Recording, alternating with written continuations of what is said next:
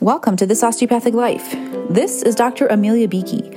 I'm honored to share with you the philosophy that has underscored my personal and professional life and explore how osteopathy truly is for the health of all things.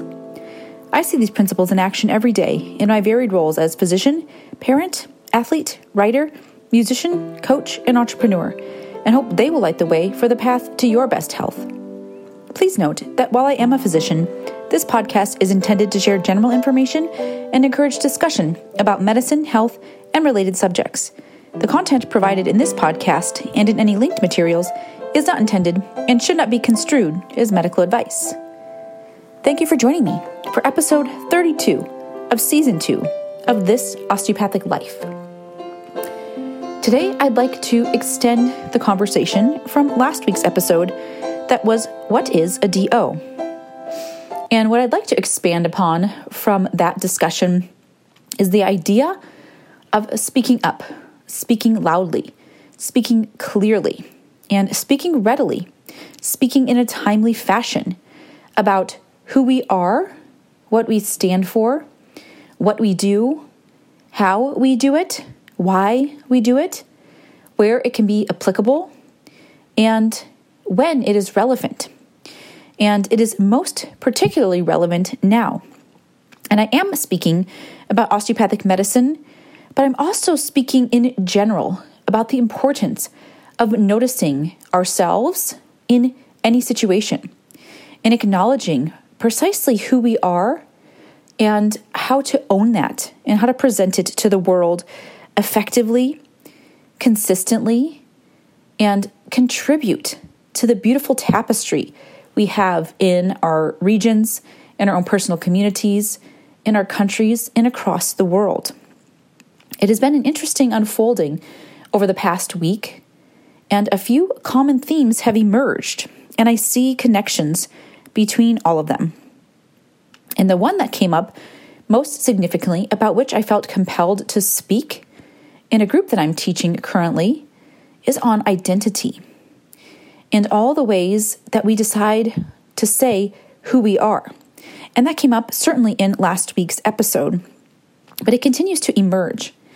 And I had the great honor and opportunity to have my lecture presented virtually today at OMED, the largest gathering of osteopathic physicians for education and engagement, networking awards being given. And it's so fantastic to see many of my colleagues with whom I've had the honor and privilege to work recognized for their leadership skills. And the lecture that was presented was Power Beyond Touch. And I shared a bit about this with you last week. And in that lecture, and on those I have given over the past couple of years, the idea of identity has emerged over and over again. And what was so profound and beautifully shared with me today was how sometimes we can forget ourselves. And that can happen for lots of reasons. And I'd like to go over a few of them with you today. One reason that can happen is we are so busy helping others, that we're so focused on what we can do for other people and what their problems might be and how we can be part of the solution that we don't even see ourselves in that process. We see perhaps the work that we do, we see what needs to be done, we see connections that can be made, and we forget that we're a part of it. And that can be helpful sometimes to create some needed boundaries to allow us to work in a way that perhaps isn't as draining. But it can also mean that we shut down parts of ourselves and think we'll awaken them in other settings. But chances are they might stay dormant for much longer than we anticipated and maybe forever, indefinitely. And so, what can it mean to remember who we are in a situation in which our role is defined by how we interact and engage with other people? And why is it important? And one reason it can be so important is because sometimes the challenges we have in interacting with others are actually a reflection of our failure or incapacity or forgetting of how to do that first with ourselves. And let me give you a few examples. One can be patience. We might feel frustrated and exhausted and impatient with others around us, and that could be personally or professionally. And oftentimes, what's happened is we've forgotten how to be patient with ourselves because we've forgotten that we even should. And so, what does it look like to take a moment and notice how we're first interacting with ourselves in any situation? And that can seem strange because you might think, well, I'm just myself. There's no interacting with me. I just am me. And while that can be true, it can be so important, helpful, and necessary to really notice yourself. And that might be in the way of a check in. How am I today? What am I feeling today? How is my energy level? What are my reserves? What am I willing to do? What am I able to do? What do I want to do? What do I choose to do? We might think, what do I have to do? We can always reframe that one. So, what does it look like if we first see ourselves in any situation? And in the medical profession, where the focus is generally outward, right? The high ground in medicine is best care for patients. But we can't eliminate ourselves from that equation. And it is an equation, which means there are two sides, and there's an equal sign in the middle. And it doesn't mean that everything is exactly the same on either side. We can have equality made up of different numbers, different combinations of numbers on either side of the equation. That's the beautiful thing. There can be multiple variables. And in certain situations, we have to solve for one versus the other. But we can get to equality. There can be balance while retaining some of that beauty and diversity on either side of that equation. But we can't neglect one side, right? We have to do the same thing to both sides in an equation, right? To follow algebraic principles. And so that must be true for ourselves. And so if we see ourselves on one side as the person providing care and patients on the other side is the person receiving care, and the same personal relationships, right? We're on one side of the equation and our loved ones may be on the other side. Our community might be on one side and we're on the other side. Our work might be on one side and we are on the other. And this isn't divisive, right? It's an equal sign between. There's no greater than or less than that we're working with here. And so when I say on the other side, let's not think of it as divisive, but more explicit and demonstrative and being able to see ourselves and see where we are and see that we do have some different variables at play. But that if we're going to do something to an equation, we have to do it to both sides. And that starts with seeing ourselves. If we want to see the other person clearly, we need to do that for ourselves. If we want to know why someone isn't following the guidelines, the recommendations we have given them, let's check and see for ourselves. How are we following the guidelines we've given for ourselves? Are we true to our own values and directives and hopes and dreams? If we're lacking patience for someone else, check in and see well, what's my patience barometer for me? If we're feeling frustrated, same type of check in. And in the times we're feeling more compassionate, that's an invitation as well to say, How am I doing with compassion for myself? And you will likely notice that it's better. It's easier to access. You are being compassionate with yourself. And when you are, it's easier to tap into that for the other person. And so we can look at this both ways. We can start on either side of that equation. Sometimes it's easier to do those things for other people than it is to do them for ourselves. And we can use that. That can be our example to ourselves of it is possible to be caring and thoughtful and provide time and be explanatory and patient and gracious for others. And so perhaps it can be for me too. And you could do the opposite. You can notice what you are able to do for yourself and how you can take that with you and say, well, it is possible to have a greater understanding for others because I'm able to do that for myself. And consider that and consider what you might have been omitting. And what I've noticed is that many times our identity is lost when we are among many people who look like us and sound like us and have common values and experiences. We almost forget who we are because it's just all around us. And there's the great uh, story, speech, David Foster Wallace, I believe, about water and how the fish don't even know what water is, right? Because it's just all around them. And sometimes it takes some differentiation. It takes someone calling it to our attention to even know or remember or realize for the first time, perhaps, who we are and what is distinct about us. And in osteopathic medicine, there is the existence of that naivety or ignorance or just simple forgetting, kind of complicity, complacency. And we're among a lot of osteopathic physicians. So that can happen in training programs in hospitals that had an osteopathic origin. So the bulk of the physicians there were DOs in states with strong footholds, where it seems very clear that they're osteopathic physicians. And of course, people would know what they are and that they exist and what that means. And if you're going to only osteopathic conferences. But when you step out of that, and people might notice for the first time those credentials behind your name and ask you because it is new to them. Or if you're in a practice where you're the only DO among MDs, you're called to speak your truth, your practice, your why, your how, your experience in a different way. And so sometimes that delineation is actually made possible by not being always in that same space. And that will come to pass more and more frequently as we are in the single accreditation system with the postgraduate training programs.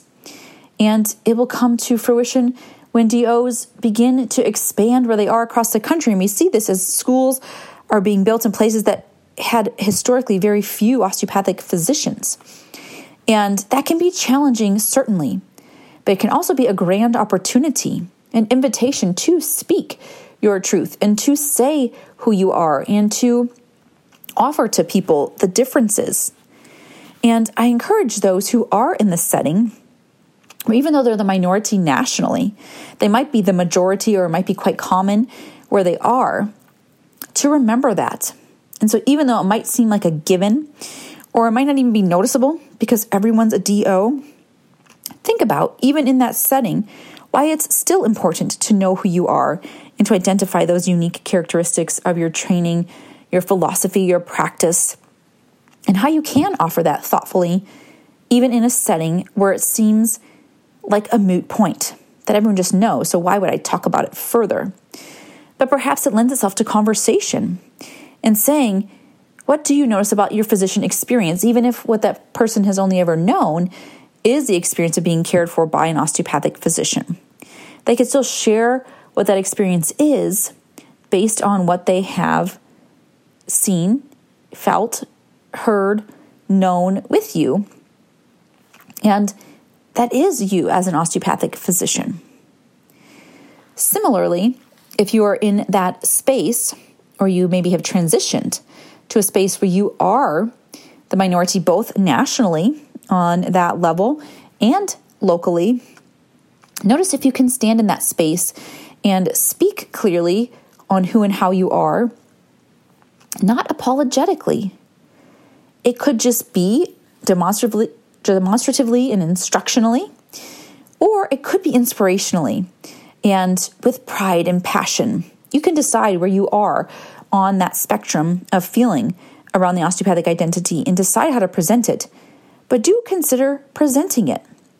And consider perhaps in your community. If your practice is high concentration of osteopathic physicians, maybe it's speaking in a different way to a different group. And in this time, maybe it is virtually.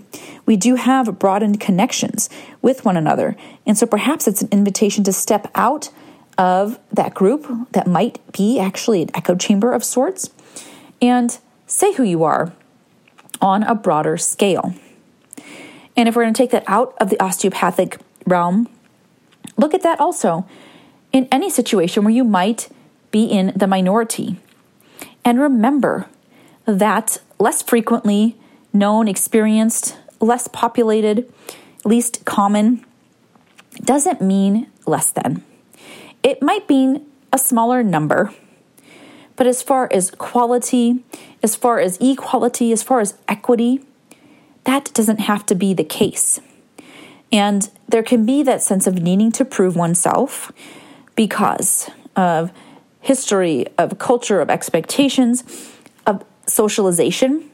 And what is just seen as, well, this is the most common, so that's normal, that's desired, that's acceptable, that's legitimate, and we have to aspire to match that. But remember, we can come back to that equation model.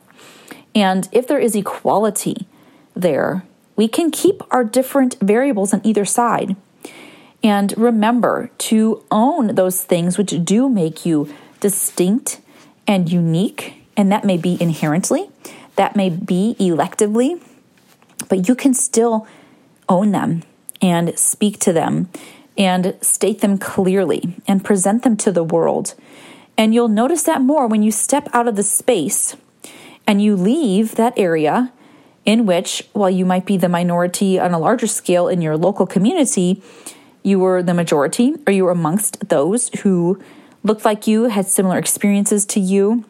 When you step out of that, right, that is when we do have to become more conscious and conscientious about how we seek to present ourselves to the world. Not to prove anything, but out of choice. Not to earn worthiness, because that is 100% intact no matter what, but so that you can be in charge and in control and own the power by taking the responsibility of speaking your identity to the world. And that could be in words, that could be in actions, that could be in words written or spoken, that could be in relationships developed, that could be in the roles that you take on. But we do have the responsibility, and that can seem heavy. But remember, when we keep responsibility over that which we truly can control and speaking our truth and stating clearly how we identify ourselves and owning our unique and valuable and distinct characteristics and experiences and offerings and presence to the world is a powerful place to be. And when it loses its power is when we are expecting some particular reaction from the world around us. And let me be very clear. It is totally appropriate to expect equal rights and fair treatment and opportunities that are appropriate and recompense that matches right the work done and can atone for past grievances. I'm not saying to relinquish that but there's a difference between seeking and demanding even all those appropriate measures. And they can be interpersonally they can be legally judicially there can be a call for that certainly. But there's also a difference in not seeking external approval from others and instead owning our authentic selves and knowing our immutable worthiness 100%. Right? No question. Nothing to add to it or deplete it. So no one has to say, Yes, I endorse you as fully human here, as full rights as a physician, as any of those things but we endorse ourselves as that 100% worthy. And then we show up as 100% ourselves. And that's not an easy task. It can be simple, but it's hard, but it's doable. And so when we show up in that way, immutably worthy, confident in ourselves, clear and grateful and appreciative and approving of ourselves so that we can show up with a distinct dialogue around our values and our offerings and our who, what, when, where, why, and how of self, not expecting anyone to have any particular reaction other than perhaps to hear it. And any reaction is possible. We see that currently, right? People can do whatever they want with what we present to them. But if we are unflappable and we are not swayed by their approval or disapproval, or even just neutrality, perhaps, we show up very differently. And we still can demand those things that sum total carry equality and fairness. Absolutely. And we must. And we will much more effectively from that space. Clear is kind, and clarity is powerful. And so when we do that, it really will change the way we engage and interact with the world. And while we're not doing that directly, people will respond to it differently. When we are not ambiguous about who and how we are, there's less question and we are less swayed by challenges. Well, why are you that way? Why aren't you this way? Why don't you match the majority? Why would you choose that? Did you not get into that school? Why do you live here? Where are you really from? All those questions that come to us hit a much stronger boundary and they don't necessarily take root when we know beyond a shadow of a doubt who we are and we present it unapologetically, not forcefully necessarily, but simply, clearly, taking responsibility to be the ambassadors of ourselves to the world and noticing that our power is enormous when we do that.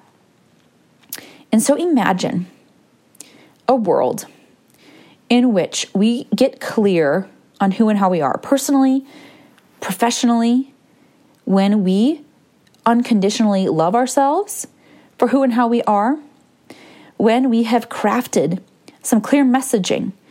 And that can be on many levels, right? Words, actions, body language, presentation, relationships. And we show up in the world 100% worthy and certain of ourselves. Just imagine for a minute how that would feel. How it would feel to be yourself showing up in that way how it would feel to receive that from someone. And you can think of people in your life who show up this way, who are clear on their own worthiness and aren't dependent on the approval of others, who know what it is that they stand for and what they're willing to do and what they're not willing to do. And when they show up that way, you can feel how you receive them. And sometimes it can seem challenging, sometimes it can seem like they aren't going to compromise and maybe they're not easygoing enough. But ultimately, you notice, oh, well, I know exactly what to expect from them. And I am also charged to know where I stand. And while that can be difficult at the onset, that's actually such a positive, powerful ripple effect to see that example and then to say, oh, okay, well, I maybe I need to get clear, right? That might be the first instinct is I better get clear on who I am or you might think, ooh, I, I like how that is. And that seems tough. But I'm willing to give it a go because, man, they have a totally different presence and energy. And they're in their own power, right? They have taken their power back. And we've talked about that in multiple episodes. And so it mirrors to the other person. Maybe I could do that too. Or maybe I can get clear on who I am. And maybe I don't need approval from these other people. Maybe I can choose to show up fully myself Imagine that. And they might try it. And they might try it with you because they recognize where your boundaries are. And they know that what they say to you isn't going to tear you down and you're not dependent on them to build you up. And so they can come to you and say, I think this is who I am. And I'm pretty sure I'm worthy. And I think I feel okay stepping out into the world like this. And then we can begin to build our confidence around that when we see that nothing terrible is happening here. And when more and more of us do that, right, anyone who is going to challenge us and threaten us is going to be met with this resilient person. And here's a space I will use the word resilient because we are not adapting ourselves to the broken system any longer. We're simply saying we're not tolerating it. Right? We're not tolerating these questions that call who we are into concern, into belittling, into diminishing. We hear you, and the answer is no. This is who I am because it's who I am, and unapologetically. And you might think, well, that could be dangerous because there are people who are acting this way and doing very dangerous things unapologetically. But I'm talking about authenticity that is true to those core human values. And I do believe, because I do hold the oneness of humanity and the power for, power for self healing that we all do have, that if we took a moment and actually got down to those core values, we wouldn't do the hateful things that we're doing. And the people who are doing those are certainly not operating out of the idea that they are 100% worthy or that they can show up as exactly who they are and not seek external approval. The people who are doing these things are very much seeking external approval and seeking to identify themselves through the perceptions of others and do not believe they are worthy and they are trying to earn it by likening themselves to people they think have power and diminishing, right, threatening those that they think they possibly could have more power than in order to elevate themselves. And so they have not done this work.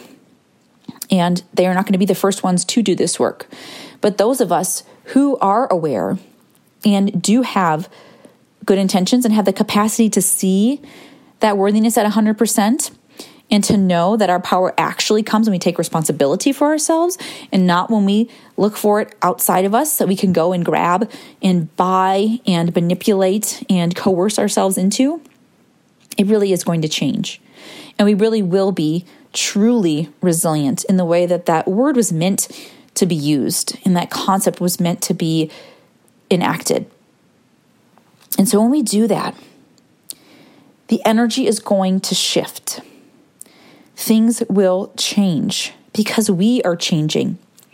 And systems will no longer have the vulnerable hosts where their toxic, infectious cultures can take up home and multiply and spread. Right? It just can't happen. And I'm not suggesting that this could change in a day, although the turnaround time could be pretty quick if we get to this on a large enough scale. And it's entirely possible. This is totally accessible to you in the moment. You have to keep doing it. So, just like we've talked about health, not having a tenure track, we don't just get healthy and stay there, right? It's consistent work. We keep sleeping and eating and exercising and connecting with other humans and getting fresh air, right? There are all the things that go into keeping our health going. But we can get there and we can see it. And when we do that in mass, it will shift the culture and the happenings around us. And so I entitled this podcast Speak Now. And I opened with the idea that we are going to speak clearly and loudly and proudly and in collective and frequently and in opportune situations and perhaps in unexpected groups, perhaps in circles in which we haven't engaged previously. We're going to speak now. And we have to start that speaking to ourselves, right? This began with us requiring seeing ourselves in any situation. It began with treating ourselves as we would others. It began with remembering the power of the equation and the capacity for different variables on either side, and how we can use one to solve for the other, but how we need to do the same thing to both sides of the equation if we're going to follow those principles. And looking for those things that we do well for others that we can apply to ourselves, looking at those things that we do apply to ourselves and seeing how that could actually help us be more compassionate toward others, and calling us to the true process of identity. And while there's importance in delineation and distinction and seeing that beautiful uniqueness, right, just like our fingerprints, it also calls us to see that we all have fingerprints and we all have commonalities. And there is that oneness of humanity and identity through connection is where we're going to find the truest power. And that doesn't require us to compromise who we are or to adapt to toxic environments that challenge our allostatic capacity and compromise our health and well being. But it calls us to see the other side of that equation and to know that all of humanity is encompassed in that equation. And we have the power when we're making the change and when we're speaking clearly ourselves to mirror that, right? To offer that to the other side And not the other side that's above or below, but simply the other side that is through that equal sign, right? That is with us here in the human experience. And it's not easy, but it's pretty simple when we get down to those core principles of humanity, of healing, of connection of body, mind, and spirit, and of the common unity. Right? That is what community says. And when we come from that space and we're willing to speak, we will be the change we wish to see in the world. We are then for the health of all things. And this is entirely possible. And I encourage you to consider your own personal mission statements. I encourage you to pause for a moment and practice saying, I'm 100% worthy. Not to be diminished, cannot be added to.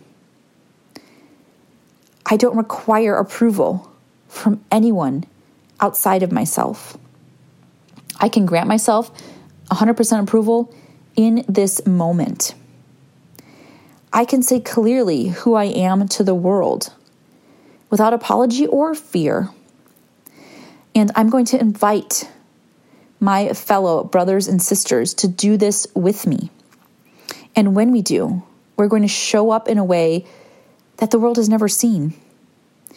And we're going to show up in a way that is fueled by love and compassion because we have given it unconditionally to ourselves.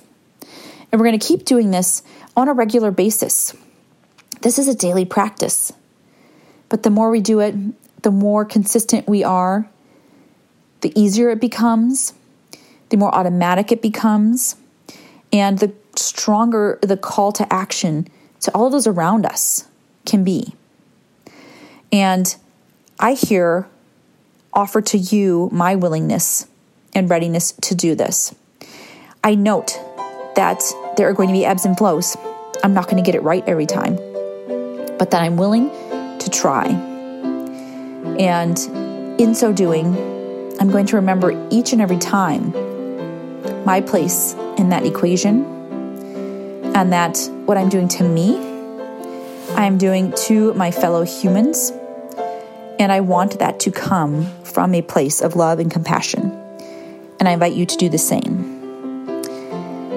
Thank you for taking this time with me. This is Dr. Amelia Beakey with This Osteopathic Life. Thank you for listening.